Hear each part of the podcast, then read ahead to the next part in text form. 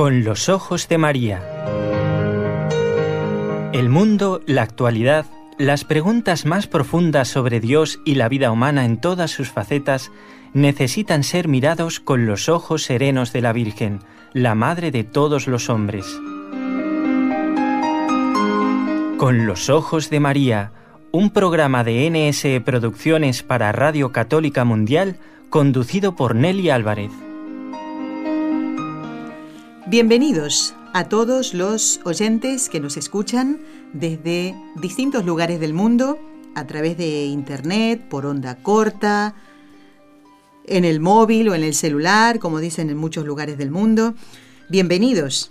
Los estamos acompañando como cada lunes, miércoles y viernes, además de Nelly Álvarez, a quien se presenta en todos los programas, nuestros compañeros de trabajo que permiten que ustedes nos puedan escuchar. Son nuestros compañeros de la parte técnica. Y en Radio Católica Mundial, en Birmingham, en Alabama, en Estados Unidos, está Jorge Graña. Muchas gracias, Jorge, por estar allí. Desde la ciudad de Barcelona, comparte estos 55 minutos con todos ustedes. Raúl García, que es nuestro técnico, el del equipo de trabajo NSE, Nuestra Señora del Encuentro con Dios.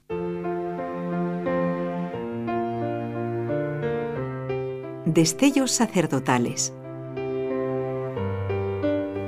Hoy queremos comenzar el programa con una frase de Santa Faustina Kowalska. Más que una frase, es una oración dirigida a Dios Padre. Decía Santa Faustina, Padre Eterno, mira con misericordia al grupo elegido de tu viña, a las almas de los sacerdotes, otórgales el poder de tu bendición.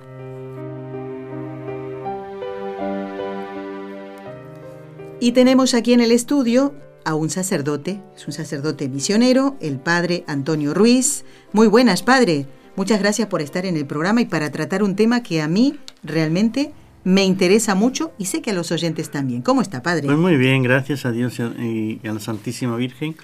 Y espero que todos también les haga bien este tema que vamos a tocar hoy. Muy bien.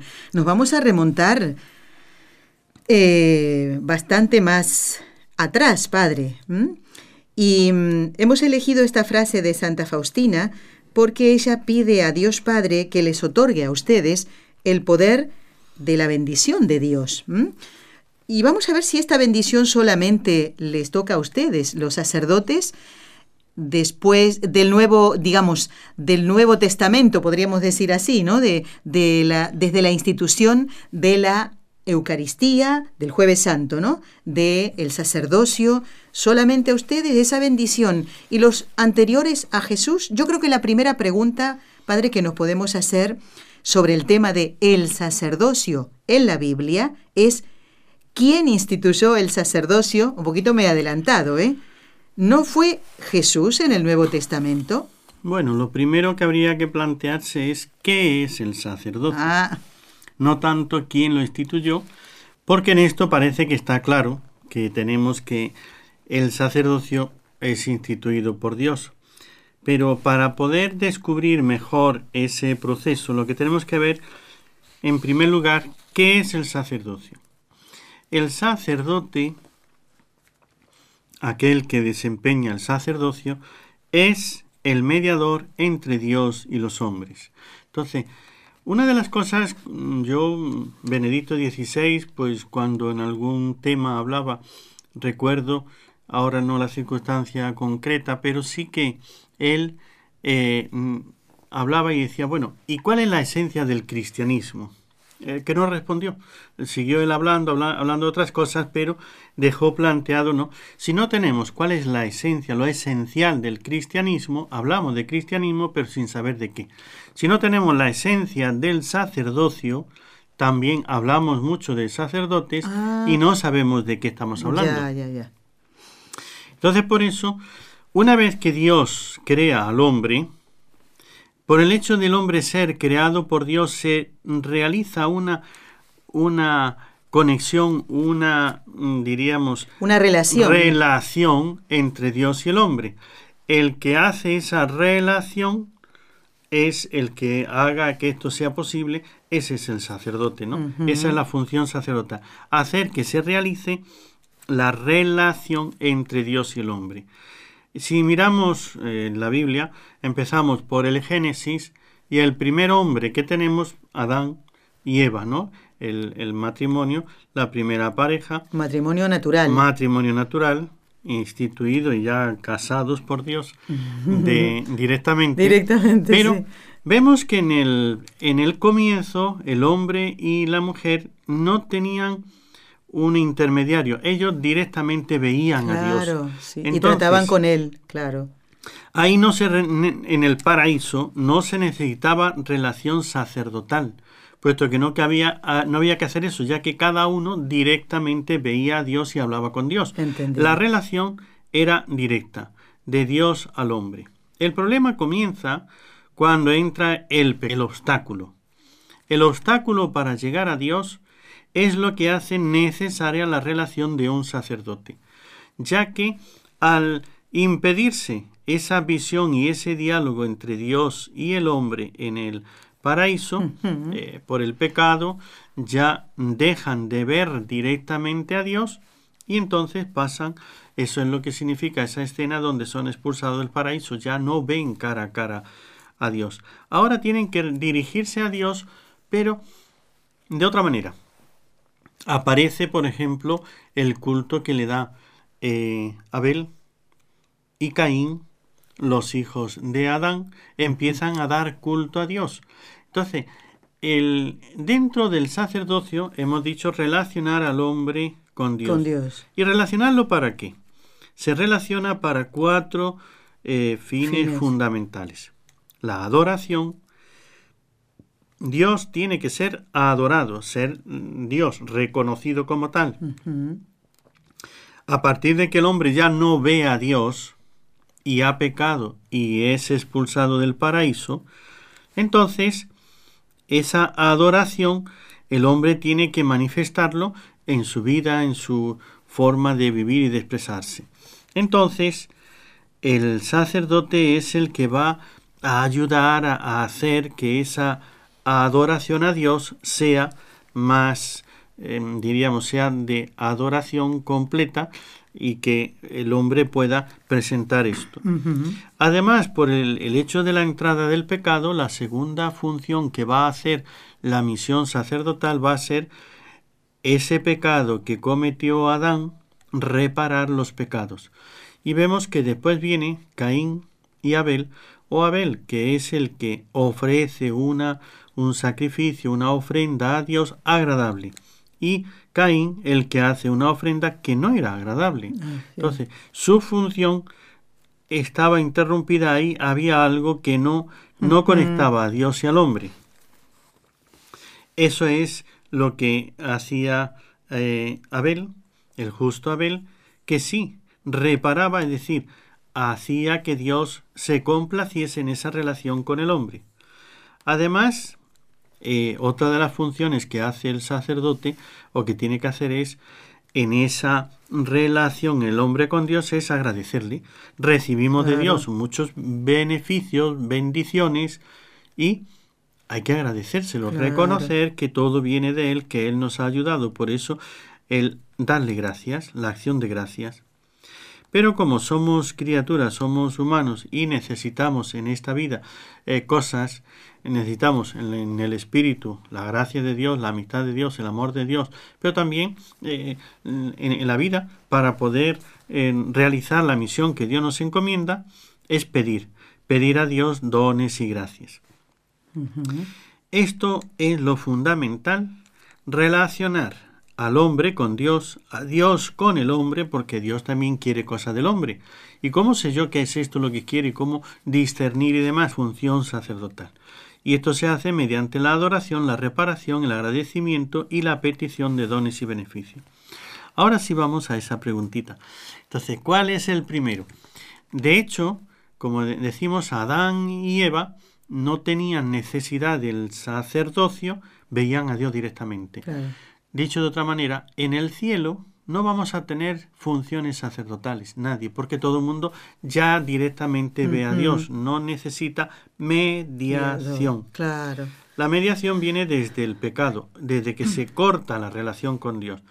Entonces vemos que los hijos de Adán ya hacen funciones sacerdotales, puesto que están haciendo unos sacrificios para ofrecer a Dios.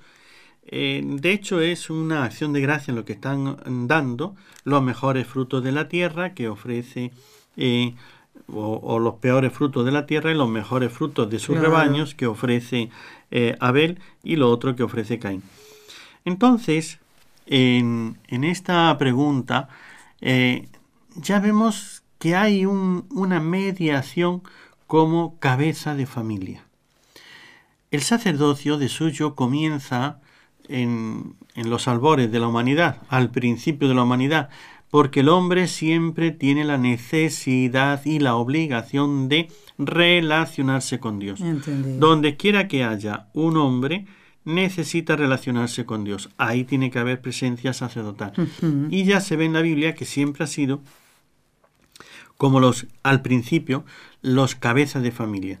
Y así eh, se va presentando que en general los cabezas de familia eran los que hacían esa, esos sacrificio o relación para con Dios. Y por ahí comienza. Pero el sacerdocio tiene como tres, tres etapas, ¿no? Eh, aunque las etapas no sean compactas o homogéneas, ¿no? Pero tres etapas. Diríamos, hay una que es antes de Jesucristo. Luego viene Jesucristo, el sumo y eterno sacerdote, y luego viene después de Jesucristo. Después de que ya Cristo se fue al cielo, entonces ahora estamos todos los que hemos sido consagrados como sacerdotes, ¿no? Padre, si le parece, porque claro, veo que eh, usted mm, ha comenzado con el Antiguo Testamento, entonces la pregunta que le hacía de quién instituyó el sacerdocio, pensando en, Jesús, y además usted ha hablado de tres etapas, si quiere podemos seguir entonces con el Antiguo Testamento y después llegar entonces a la institución de Jesús, como yo decía, el, el jueves santo. Muy bien. ¿Le parece? Porque creo que va en una línea como que se puede entender mucho mejor, me parece, porque si no, estoy mezclando las cosas yo, padre. Claro. ¿Eh? Si vamos por el Antiguo Testamento, hay un proceso Primero es relacionarse con Dios, pero Dios a la vez en esa mutua relación el hombre le adora, eh, repara o expira, eh, expía los pecados, le agradece y le pide dones y gracias. El sacerdote ahí tiene una misión, sobre todo primero es como patriarcal. Y eso es lo que vemos, Abraham, Isaac, Jacob, como patriarcas de la familia, del pueblo, entonces ellos van desempeñando una labor. Pero conforme va creciendo el pueblo, el pueblo de Israel, y se va formando ya, Dios va poniendo además una familia. Ya Moisés también eh, realiza una función, pero cuando Dios va estructurando este pueblo de Israel, elige a un sumo sacerdote que es Aarón. Y ahí comienza, diríamos, un sacerdocio levítico, que es como se llama. Ah, Entonces, lo anterior era verdadero sacerdocio, pero este es sacerdocio levítico, porque es de la tribu de Leví. Y en la, en la tribu de Leví, que era más amplia que Aarón, escoge a uno de la tribu de Leví, que es todos los de la tribu se, se llaman levitas. Pero esta familia, que es de Aarón y sus descendientes, sus hijos, son los sacerdotes de la tribu. O sea que hay más levitas que no son sacerdotes, pero estos sí son sacerdotes. Entendido. Entonces, para esa relación, y cuando ya Dios está instituyendo en Moisés el culto, ¿qué, qué cosa es el culto de toda esa adoración, reparación, agradecimiento y petición a Dios? Pues es una imagen de lo que es el cielo. Entonces, de hecho, eh, Dios reveló a Moisés una visión que vio eso, la grandeza del cielo y cómo allí los ángeles adoran el templo, una serie de cosas que aquello, por eso eh, él manda esculpir unos serafines, poner el arca, poner cosas, ¿no? En toda esa tienda del encuentro, con todo lo que pone allí, con sus lámparas y demás, está Moisés plasmando una visión que ha tenido del cielo, del culto, la adoración a Dios en el cielo. hacer que esa misma adoración se realice aquí en la tierra con las diferencias, lo que es del cielo, todo es en espíritu y es tan grandioso como la majestad y la infinitud de Dios. Pero aquí en la tierra pues tenemos las limitaciones de la materia, pero tenemos también Dentro de las limitaciones tenemos la belleza, el arte, tenemos la luz, tenemos la eh, imaginería, ¿no? Entonces, Dios hace pues esculpir unas imágenes, hace poner el arca que es donde ahí está la presencia de Dios, tiene eh, la, lámpara, tiene el, las purificaciones anteriores, los ritos, y ya Dios empieza a organizar unos ritos y unas cosas que es una semejanza del cielo. Claro, todo eso me va a ir llevando por, por varios caminos. Uno es la realeza, otro es el sacerdocio, otro es la profecía, a llevarme a ese encuentro con Dios que aquí, en esta tierra, en ese, en ese, diríamos, momento culmen de la historia que es en Moisés, pues entonces vemos que ahí ya se ha realizado como una prefiguración de lo que después será en el cielo por toda la eternidad. Pero es que el cielo y la eternidad tiene un eje, un centro, por eso hemos dicho antes, un sacerdocio antes, otro es Jesucristo, que todo apunta hacia Jesucristo. Y el Padre Eterno, cuando nuestro Señor se encarna y en el bautismo eh, sale de las aguas, da esa voz, este es mi Hijo el amado, escuchadle. Y Él se calla y ya deja a Jesucristo como mediador entre los hombres y el Padre.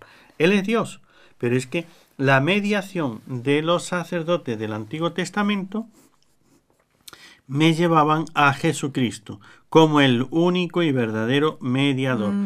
Y estamos diciendo mediador, sacerdote. Sacerdote, mediador. Entonces, ser sacerdote es ser mediador. Y el mediador perfecto es Jesucristo. ¿Por qué es mediador perfecto? Es el mediador perfecto primero, no tiene pecado. Segundo, su mediación es completa, perfecta, porque es Dios, es infinito, sus méritos son infinitos. Entonces, y Él es hijo del Padre, o sea que su unión, su allegada al Padre, lo tiene desde dentro, como Dios, no lo tiene desde fuera, como un servidor, ¿no? Sino como el mismo Hijo. Entonces vemos que todo el sacerdocio del Antiguo Testamento va apuntando hacia la persona de Jesucristo. Es enseñarnos en qué consiste, cómo se hace, y prepararnos para su llegada, y por eso el sacerdocio anterior tenía un momento culmen, y eso lo vemos ya desde el Antiguo Testamento, por ejemplo, en Abraham, ¿no? ¿Qué es lo que hacía? Ofrecer sacrificios de animales, eh, Dios le pide a Abraham que le haga el gran sacrificio. De su propio hijo. De su propio hijo. El único. Entonces él, como sacerdote, le ofrece ese sacrificio. Y sin embargo, lo que sacrifica es un cordero. Claro. Entonces no sacrifica a su hijo, a su hijo, pero es el sacrificio que está haciendo de su hijo suplido eh, supletoriamente ha puesto el, cordero aquel, el, el, que, estaba allí, que, el que, estaba enganchado, los cuernos. por los cuernos, y lo pone y suple al sacrificio de su hijo. Ahí ya nos está diciendo cómo ese sacerdocio del Antiguo Testamento no iba a, o sea, prefiguraba el sacrificio de Jesucristo donde el hijo, el hijo amado, el hijo amado de, de Abraham, Isaac, el Hijo amado del Padre, Jesucristo. Aquel sacrificio era la imagen de este, y este es el verdadero sacrificio. Entonces, en el Antiguo Testamento había muchos sacrificios que representaban al verdadero sacrificio, no tenían el mérito, el valor, y entonces todo lo que se da alrededor de esa función sacerdotal del sacrificio tiene como la imagen. ¿Qué es lo que se está haciendo allí? Primero el sacerdote tenía que ofrecer, en el, eh, ya desde Moisés hasta Jesucristo, tenía que ofrecer un sacrificio para purificarse de los pecados, para poder ser puro y poder entonces ofrecer el sacrificio que sí le era más agradable a Dios. Jesucristo, como él era el santo, el puro, pues no necesitaba primero ofrecer un sacrificio por su propia purificación, ya que él es Dios y como Dios esa pureza, infinita. Luego hace el segundo sacrificio. El primero es por él. Ya que se ha purificado, ahora viene por el pueblo. Y entonces hace otro sacrificio por el pueblo para pedir gracias, purificar al pueblo con la sangre y tiene todos unos rituales que, claro, ya son, diríamos, muy, sería muy largo explicarlo todo, pero todo tiene esas funciones sacerdotales. Pero vemos que Dios eligió a este eh, familia, a este pueblo, para estas funciones sacerdotales específicas como preparación a la llegada de nuestro Señor Jesucristo.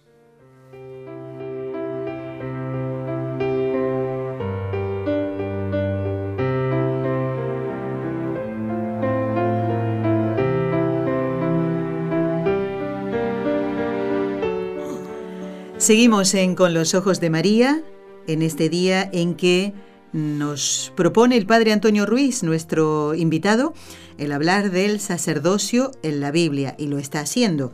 Padre, yo esta mañana cuando estaba en la oración fui al misal, porque yo digo, el Padre Antonio y todos los sacerdotes nombran a un personaje que se llama Melquisedec, y nos suena un poco misterioso, ¿no? Y ahí encontré, a ver si lo digo bien, padre, en una de las plegarias eucarísticas. Así es. Pues aquí estoy como siguiendo todo lo que usted nos está diciendo, porque en la plegaria eucarística, en la Santa Misa, eh, nos habla de Abel como sacerdote. No nos dice el sacerdote Abel, ni el padre Abel, por supuesto, pero dice eh, le dice a Dios, ¿no? Como aceptaste los dones del justo Abel. Luego, el sacrificio de Abraham, que usted nos comentaba antes de la pausa, y se lo define, y lo es, ¿no? Nuestro Padre en la fe. Y ahora habla de que el sumo sacerdote Melquisedec ofrece una oblación pura.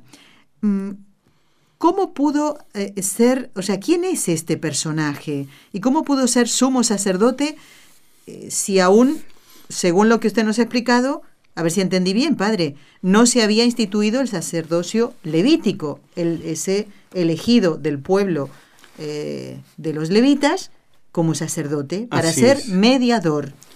De hecho, hay sacerdotes, eh, Moisés, en la época de Moisés, por ejemplo, su suegro Jetro, que no era del pueblo de Israel, que era madianita, también era sacerdote, y sacerdote del Dios Altísimo.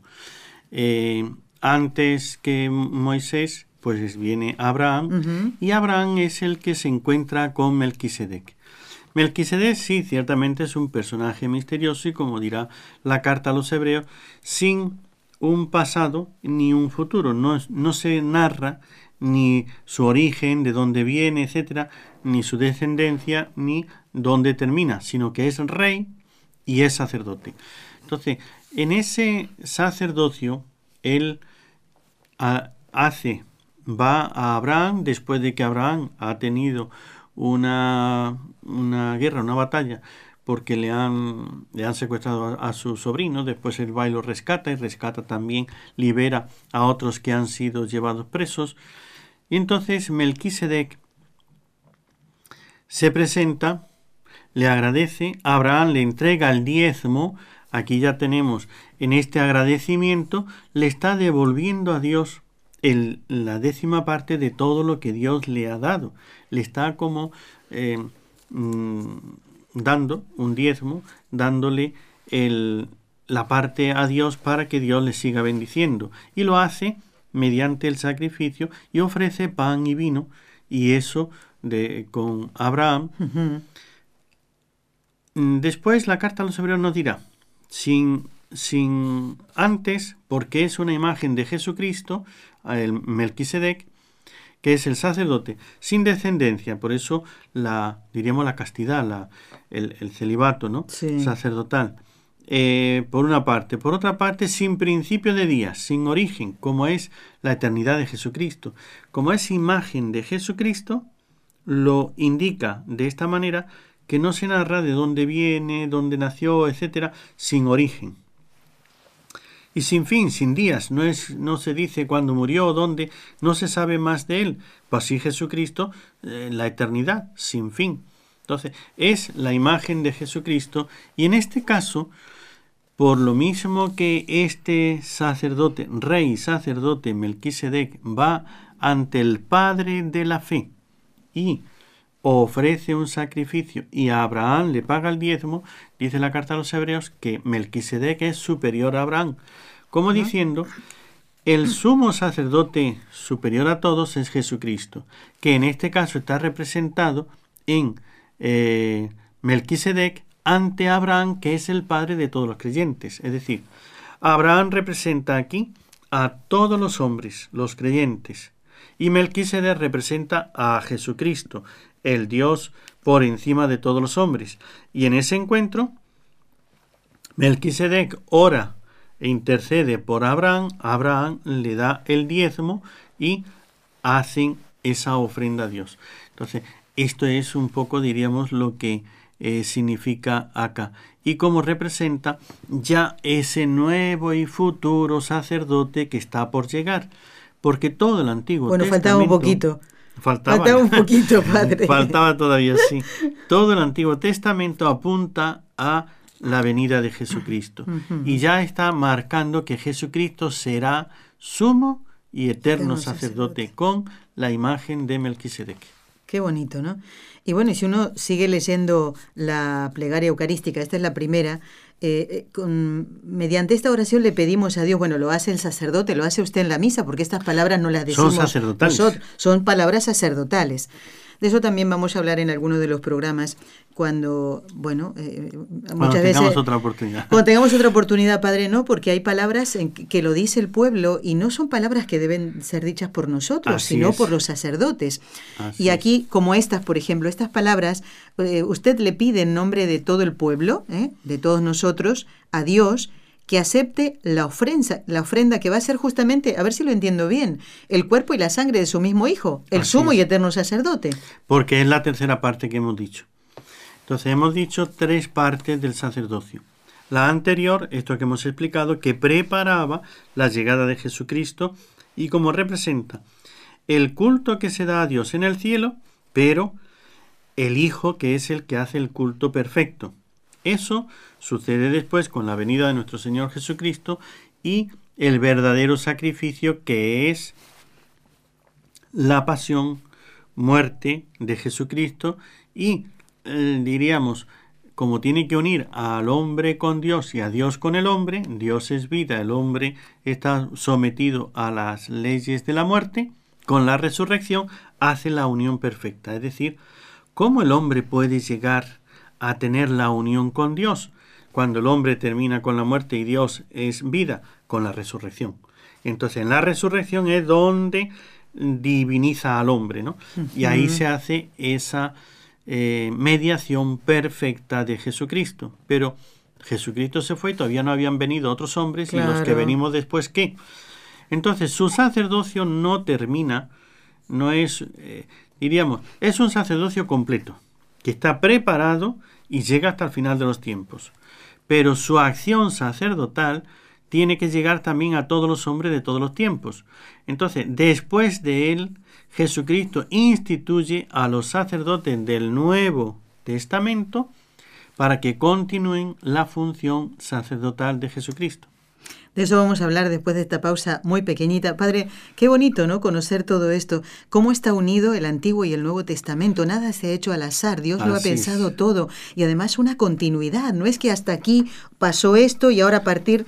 eh, todo está conectado. No es una ruptura. No es una ruptura, exactamente, sino eh, un... un- es la historia de nuestra salvación, que no Eh, empieza eh, solamente cuando, cuando se encarnó Jesús. No es, exactamente, no es Sí. eh, etapas que ya se acabaron, sino que es una sola historia. Una sola historia. Bueno, de esa historia vamos a seguir hablando, de esta pausa muy cortita que vamos a hacer en el programa.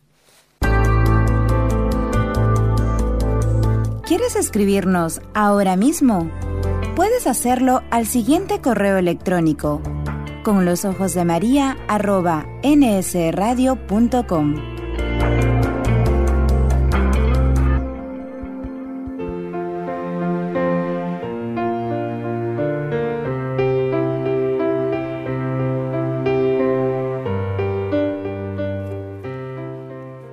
Bueno, ¿se acuerdan ustedes del 8 de diciembre pasado? Y alguna debe decir, la verdad que no. No. Bueno, yo sí me acuerdo muy bien porque ese día estaba como invitado quien está hoy en el programa, que es el padre Antonio Ruiz. No me diga que no se acuerda de ese programa que salió precioso, padre, ¿eh? Bueno, mire. Hombre, ten- sí, no. Sí, como si no. Mire, padre, usted puede entrar en la página web de nseradio.com ¿m? Y, eh, bueno, no, en el YouTube.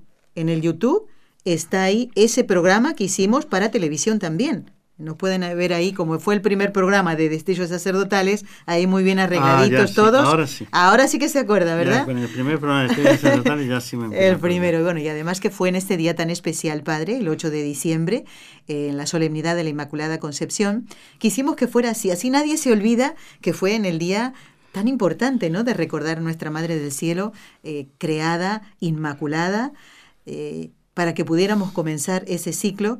Y allí hablamos de la Madre del Sumo y Eterno Sacerdote, que es nuestro Señor Jesucristo. Ya hemos como estamos recorriendo esta historia de la humanidad, vamos a llegar ahora a esta otra etapa que es la de eh, Jesucristo como sacerdote. Padre, usted al principio del programa explicó cuál es la acción sacerdotal, la de la adoración, ¿verdad? La reparación, el agradecimiento y la petición. ¿Cómo encaja, a ver si hago bien la pregunta, el sacerdocio sumo y eterno que es el de Jesucristo? Porque nosotros somos hombres y adoramos a Dios, pero Él era Dios. Como vemos, todo eso se realiza en el sacrificio. Ofrecer sacrificios es lo que realiza esta función sacerdotal con todas estas intenciones que acaba de nombrar. Entonces nosotros seguimos este sacerdocio de Jesucristo que él instituyó, pero Jesús ofreció eh, su propio cuerpo como sacrificio. Hemos dicho antes cómo el Antiguo Testamento ofrecía animales. Eh, un paréntesis, ¿no? También en otras religiones, en otras creencias, también había sacerdotes, puesto que eso viene del origen, como hemos dicho al principio, de Adán y Eva. Entonces, de Adán y Eva van saliendo, pero unos ya empiezan a desviarse la fe y a fabricarse sus ídolos, sus dioses. Pero la relación sacerdotal sigue siendo la misma, la esencia, porque si no sería otra cosa. Los que conservan, aunque sean eh, ídolos o aunque sean falsos dioses, cualquier creencia, pero van conservando como un sacerdocio.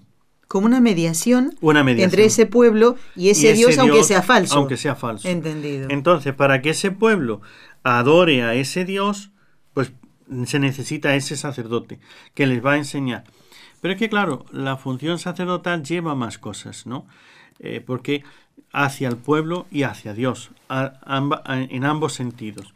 Por eso, diríamos, primero, el, en cuanto a Dios, eh, esa relación hace falta enseñar al pueblo. Entonces, una de las funciones es enseñar. Eh, va enseñando al pueblo quién es ese Dios, cómo se repara, cómo se adora, cómo se hace. Jesús hizo eso mismo. Exactamente, esa fue su predicación. Jesús, como sacerdote, empezó a predicar ese pueblo y nos constituyó al... eh, esta es la gran maravilla de nuestro Señor Jesucristo, ¿no? Nos hizo miembros de su cuerpo y el bautismo nos da entrada a la iglesia como cuerpo de Cristo. Entonces, hay un sacerdocio común y hay un sacerdocio ministerial. El común, todos podemos, debemos relacionarnos con Dios y a la vez la madre enseña a sus hijos la, la fe, la- a Dios. Entonces, un hermano enseña a otro hermano y también eh, intercede, pide, ora por su hermano. Todos podemos orar y pedir a Dios por otras personas. Entonces, ese es parte de ese sacerdocio común, donde todos tenemos una misión de relacionarnos con Dios. Sí. Pero ¿y qué ofrecemos? Porque eh, el sacrificio, ¿dónde está, Padre? ¿En nuestra penitencia? Eh, le pongo un apuro. No. no, porque me da que preguntar, porque estamos hablando de una entrega, de una ofrenda, y de una mediación. Y si yo pido por un hermano mío, Dios toma mi penitencia, por ejemplo, mi ayuno, mi limosna, como ese ofrecer a Dios, ese sacrificio. Como solamente hubo un sacrificio que agradó a Dios, que es el de su Hijo, todo lo que sea un sacrificio unido al de Jesucristo es agradable, lo podemos ofrecer. Todo aquello que no sea unido a Jesucristo, Dios no lo acepta. Entonces Dios no va a aceptar cualquier sacrificio, cualquier cosa. Entonces yo voy a hacer el sacrificio de, de matar a esta persona. Dios no lo acepta. Porque va a aceptar eso si yo le ofrezco. No, pero es que yo lo hago con buena intención. Entonces, cuando a esos dioses falsos le ofrecían eh, sacrificios humanos, eso eso es una razón, es muy extenso, pero es muy bonito poder estudiarlo y esta es la razón por la cual Dios mandó aniquilar a esos pueblos que estaban en Cana cuando el pueblo de Israel salió de Egipto y fue a la tierra prometida. ¿Por qué mandó aniquilar a esos pueblos? Porque ofrecían sacrificios humanos para eh, adorar a Dios, para hacer eh, pedir y hacer cosas, no agradecerle o pedirle la protección y demás, a esos falsos dioses le ofrecían unos sacrificios humanos que Dios no, había aceptado, no había mandado, no había eh, autorizado. Entonces no es que cualquiera puede ofrecer sacrificios. Hay unos sacrificios que ciertamente son los mandados por Él y Él pone las condiciones. Por eso no todo sacrificio de un animal lo podían ofrecer en el Antiguo Testamento cualquiera. Cualquiera, ya. Tenía que ser la persona que tuviera unas funciones aprobadas por Dios. En los otros pueblos tampoco lo podía ofrecer cualquiera. Solamente como se fueron desviando, llegaron a ofrecer cosas eh, malas. Luego hay otros sacrificios que sí lo puede hacer cualquiera. Entonces, un agradecimiento y sobre todo, el proceso ya se fue como institucionalizando eh, donde ciertos sacrificios pasan a ser obligatorios, necesarios, ¿no? De acuerdo a la circunstancia, pero canalizados por medio del sacerdote, aquel que los mm, diríamos, los perfecciona en su, en su función porque tiene una, una unión con Jesucristo. Pero luego, todos como este sacerdocio común, el sacrificio que sí tenemos y podemos ofrecer es el de nuestra oración. Y es un sacrificio, yo oro a Dios, sacrifico mi tiempo, sacrifico mi actividad y demás para hacer la adoración, la oración, ¿no? La petición y demás. También la renuncia a placeres y cosas, una serie de sacrificios de purificación y pero hay otros sacrificios que no le está permitido al diríamos al sacerdocio común, que es propio del sacerdocio ministerial. Y ese es el que encomienda Dios en el Antiguo Testamento, diríamos, desde el origen fue una encomienda patriarcal a los padres de familia como patriarcales, por eso los reyes, Melquisedec que hemos dicho antes, como padre de un pueblo, de una nación, de una ciudad, a eso se le encomendaba una función más ministerial. Luego, eh, instituye el sacerdocio de Aarón, el levítico de Aarón, de la familia de Aarón, entonces solamente ciertos sacrificios van por medio de estos sacerdotes. Viene Jesucristo y ahí cambia, porque ya todo eso era preparación para la llegada de Él, y Él hace el verdadero y auténtico sacrificio. Y ya se acabaron los sacrificios ya no hay más sacrificio. Porque ese es el sumo sacrificio, no puede haber otro más grande. Permanente, perpetuo, perfecto, etcétera. Entonces ya los demás no van a añadir nada. Lo que hace el sacerdote ministerial de eh, Jesucristo, lo que él instituye en sus apóstoles es actualizar ese uno y único sacrificio.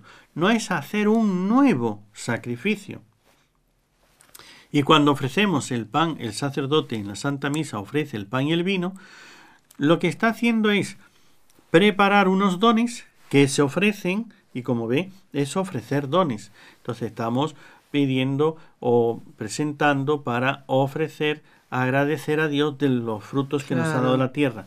Pedirle a, a nuestro Señor que Él aquí dé su bendición y haga la transustanciación y ese pan y ese vino se convierten porque Él lo mandó. Ya no es por propia función del sacerdote, sino porque hace de esto en memoria mía. Como yo lo he hecho, hacedlo vosotros. ¿Y qué es lo que hizo Él?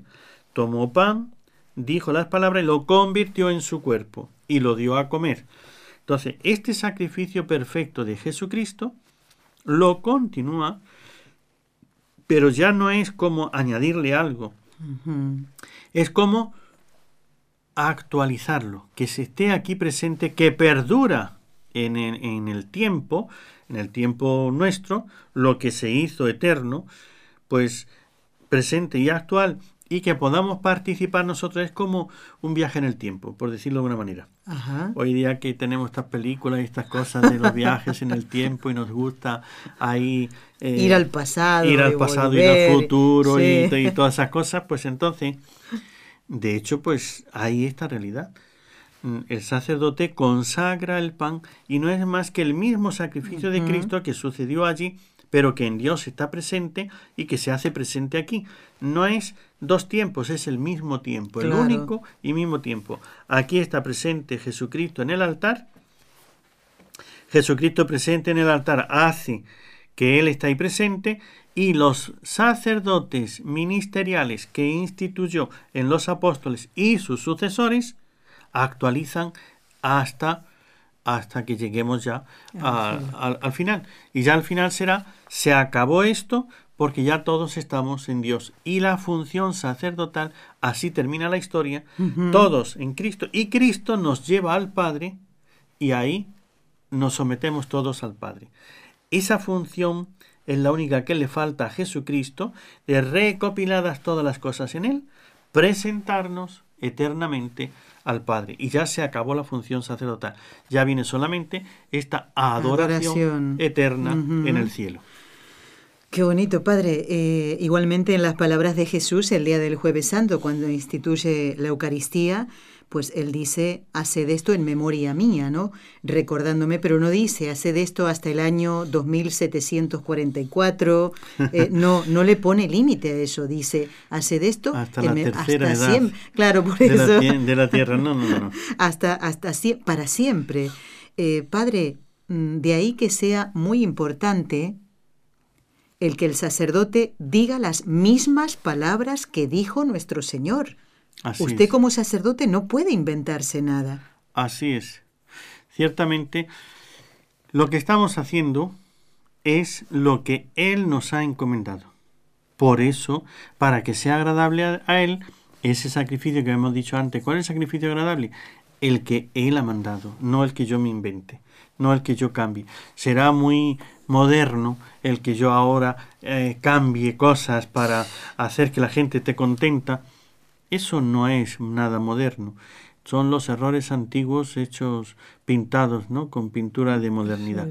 Es decir, mm, lo último y lo eterno es lo que hizo Jesucristo. Él nos ha mandado a hacer lo mismo que Él, por eso no nos toca cambiar lo que Él hizo. Bueno, padre, me quedan un par de preguntas también. Espero que podamos aprovechar el tiempo y ahora lo vamos a aprovechar haciendo nuestra oración. Muy bien. Elevamos nuestra oración por todos los sacerdotes, para que la madre del sumo y eterno sacerdote, Jesús, ella es nuestra madre también, María, por el poder que le concedió el Padre, la sabiduría que le concedió el Hijo y el amor que le concedió el Espíritu Santo, libre a todos los sacerdotes de caer en pecado.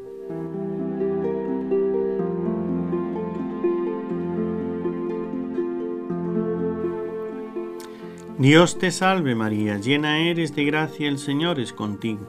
Bendita tú eres entre todas las mujeres y bendito es el fruto de tu vientre Jesús. Santa María, Madre de Dios, ruega por nosotros pecadores, ahora y en la hora de nuestra muerte. Amén.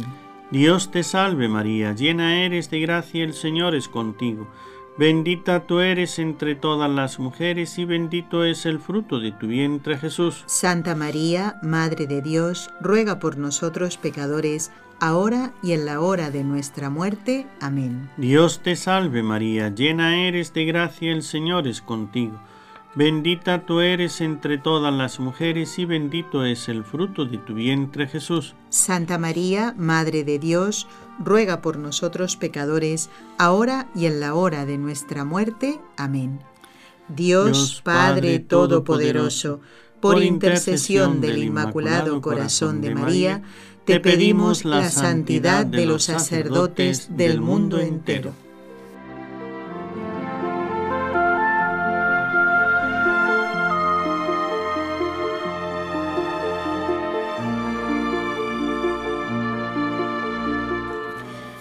Bueno, seguimos hablando en el programa de hoy con los ojos de María, en este nuevo programa del ciclo de estellos sacerdotales del sacerdocio en la Biblia. Padre, antes de, la oración, un poquito, bastante antes, usted nos venía hablando de las funciones del sacerdote, ¿verdad? Eh, menos mal que todo lo tenemos apuntado porque me parece importante, ¿no? Usted habló de enseñar.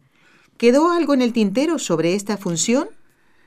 O sea, él tiene que enseñar al pueblo que, cuál es la voluntad de Dios, cómo, o sea, quién es Dios y cómo agradarle a Él y cómo someterse, servirle, adorarle, ¿no?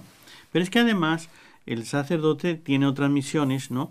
Como es maestro, enseñar maestro, como es médico, ciertamente la función sacerdotal, vemos que todo el mundo acude al sacerdote cuando tiene penas, cuando tiene problemas, cuando se siente roto, ¿no? Entonces va allí y hace de médico del alma, porque tiene esa función. Entonces, cuando vemos que la función, la misión del sacerdote, lo específico es esa llevar al hombre a Dios, ese ser mediador, pero cuando el hombre ha roto esa relación con Dios es reparar y eso lo hace la salud espiritual el médico, ¿no?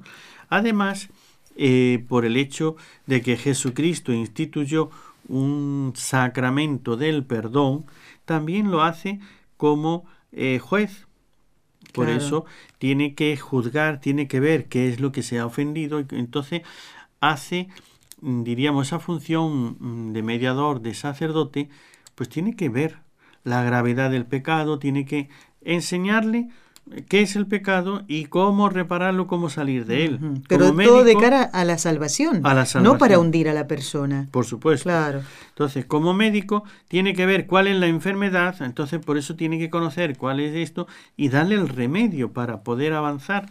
Como juez, lo que hace es Jesucristo obra en él para dar el perdón, puesto que mediar no es para romper. Dios lo que quiere es que todos vayamos a Él. Entonces es para unir. Entonces es el perdón, ¿no? Y la penitencia, diríamos. Si yo he mm, ofendido, si he causado un daño, ¿cómo reparo eso que ir? Perdonar y reparar, unir. Además, eh, como diríamos, eh, buscamos a Dios, pero necesitamos una dirección espiritual. Eh, ¿qué quiere Dios de mí? Yo cómo voy a agradarle a Él, cómo ofrezco mi vida. Si antes en el Antiguo Testamento, desde a, Moisés, Dios eligió a la familia de Aarón para ser sacerdotes, después Jesús fue eligiendo a los que Él quiso, los llamó para que fueran sacerdotes del, del Nuevo Testamento. Entonces, ¿cómo saber si Dios me está llamando o no me está llamando? Y cómo saber si mi vida, cómo la puedo mejorar. Hace también de director, de padre. Ahora vemos que esta función de mediador tiene muchas otras eh, aplicaciones o funciones, ¿no? Eh, todo aquello que ayude, que prepare, que oriente o que mejore y perfeccione la relación de cada uno para con Dios, es función sacerdotal. Eh, diríamos ahora un punto, vamos a tocar, aunque quedan pocos minutos, pero un punto un poco crítico, ¿no? La parte de la dirección de la sociedad, o, dicho en otras palabras, crítica. Pero una cosa, tenemos que intervenir porque todos pertenecemos al pueblo, al mundo, estamos aquí y yo participo, entonces tengo que intervenir porque mis actividades, mi, eh, mi quehacer eh, Claro, ac- act- actúan. Claro, no, no estoy estamos solo. solo en el Aquí usted se refiere, padre, a que yo me tengo que involucrar, considero injusta, me involucro Por eso, ponerse al por ejemplo, ¿no? Ponerse al frente de una dirección política de la... Aquí es donde, en el momento que el sacerdote tome un partido político, ya no hace de mediador del, del, diríamos, del partido opuesto. Entonces, mm, como Claro. en lo que se refiere a Dios, en lo que Él está puesto de mediador, pero en lo que se refiere al gobierno del mundo, a, a la relación entre los hombres, no tiene funciones ahí. entiende, Por eso, claro. mm, una cosa puede interferir con la otra y Sí, es sí, un sí. peligro. Ahí donde hay que tener mucho ese cuidado. Habría otras funciones más, pero... mm, Estas son las esenciales. Estas, diríamos, todo tiene relación con esto, ¿no? Claro. Bueno, eh, padre, pensando en esto de la política que diré, sería como que una madre limitara el amor y el cariño a tres de los siete hijos que tiene, por ejemplo, ¿no? Se me ocurre, ¿no? Pensando, porque también el sacerdote ejerce una tarea, usted lo dijo, de padre. El padre debe amar a todos sus hijos, guiarles por el buen camino. Entonces, si está como eh, tirado de un grupo que tiene unas, unos pensamientos que a lo mejor no son los de la mayoría, o sea, está como Ni limitando mayoría, su función. ni, mayoría ni, nada. ni, ni- ni minoría, que Sí. no son lo- los correctos. Exactamente. Bueno, padre, miren todo lo que ha de- derivado esto, el hablar del sacerdocio en la Biblia. Bueno, habría, ya habría mucho más, pero el tiempo es el que nos limita, el ¿no? tiempo corre, corre muy rápido, especialmente en la radio, porque me gustaría que también habláramos de mm, que es importante, por supuesto, que quien hace de mediador entre el pueblo y Dios sea digno, pero ¿y si no lo es? Entonces, ve, esa es otra parte de la santificación propia, por eso el sacerdote tiene eh, que tener una labor de santificación propia. Si no tiene santidad, esa mediación, o sea, la mediación no es una profesión, Claro. es una vida, es una entrega, es un servicio, ¿no? Entonces, por eso el ministerio sacerdotal no es cuestión de capacitación profesional. Tiene que tener la santidad, es decir, para relacionarme con el santo, es en la santidad. Y ciertamente la Santísima Virgen no fue sacerdote ministerial, su función maternal es sacerdotal, por eso el sacerdocio común que todos tenemos, y en esa, eh, diríamos, labor de la Virgen como madre nos enseña lo más fundamental es esa santidad y ese amor a Dios. Santidad personal y amor a Dios es lo que hacen posible el sacerdote perfecto. Su bendición para el final del programa, Padre. El Señor esté con vosotros Y con tu espíritu. y la bendición de Dios Todopoderoso, Padre, Hijo y Espíritu Santo, descienda sobre vosotros y permanezca para siempre. Amén. Amén. Padre Antonio Ruiz, misionero, muchas gracias por haber estado en el programa, Padre. Eh, ya sabe que usted forma parte de este equipo también y que lo invitaremos pronto. Aprovecho para dar las gracias a nuestros compañeros de trabajo en la parte técnica. En Radio Católica Mundial, con quien conectamos en vivo y en directo lunes, miércoles y viernes, ha estado Jorge Graña. Y aquí Raúl García en el control. A los dos muchísimas gracias y a ustedes los esperamos en el próximo programa con los ojos de María.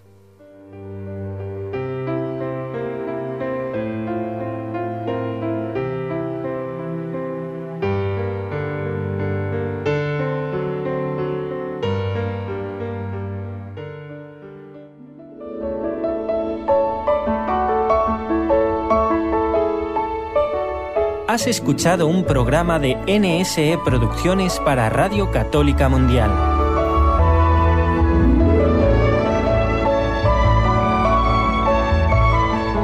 ¿Quieres conocernos?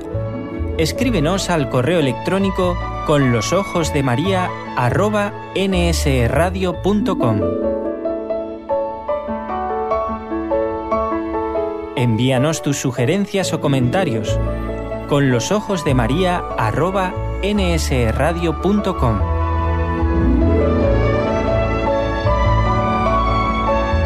Te esperamos.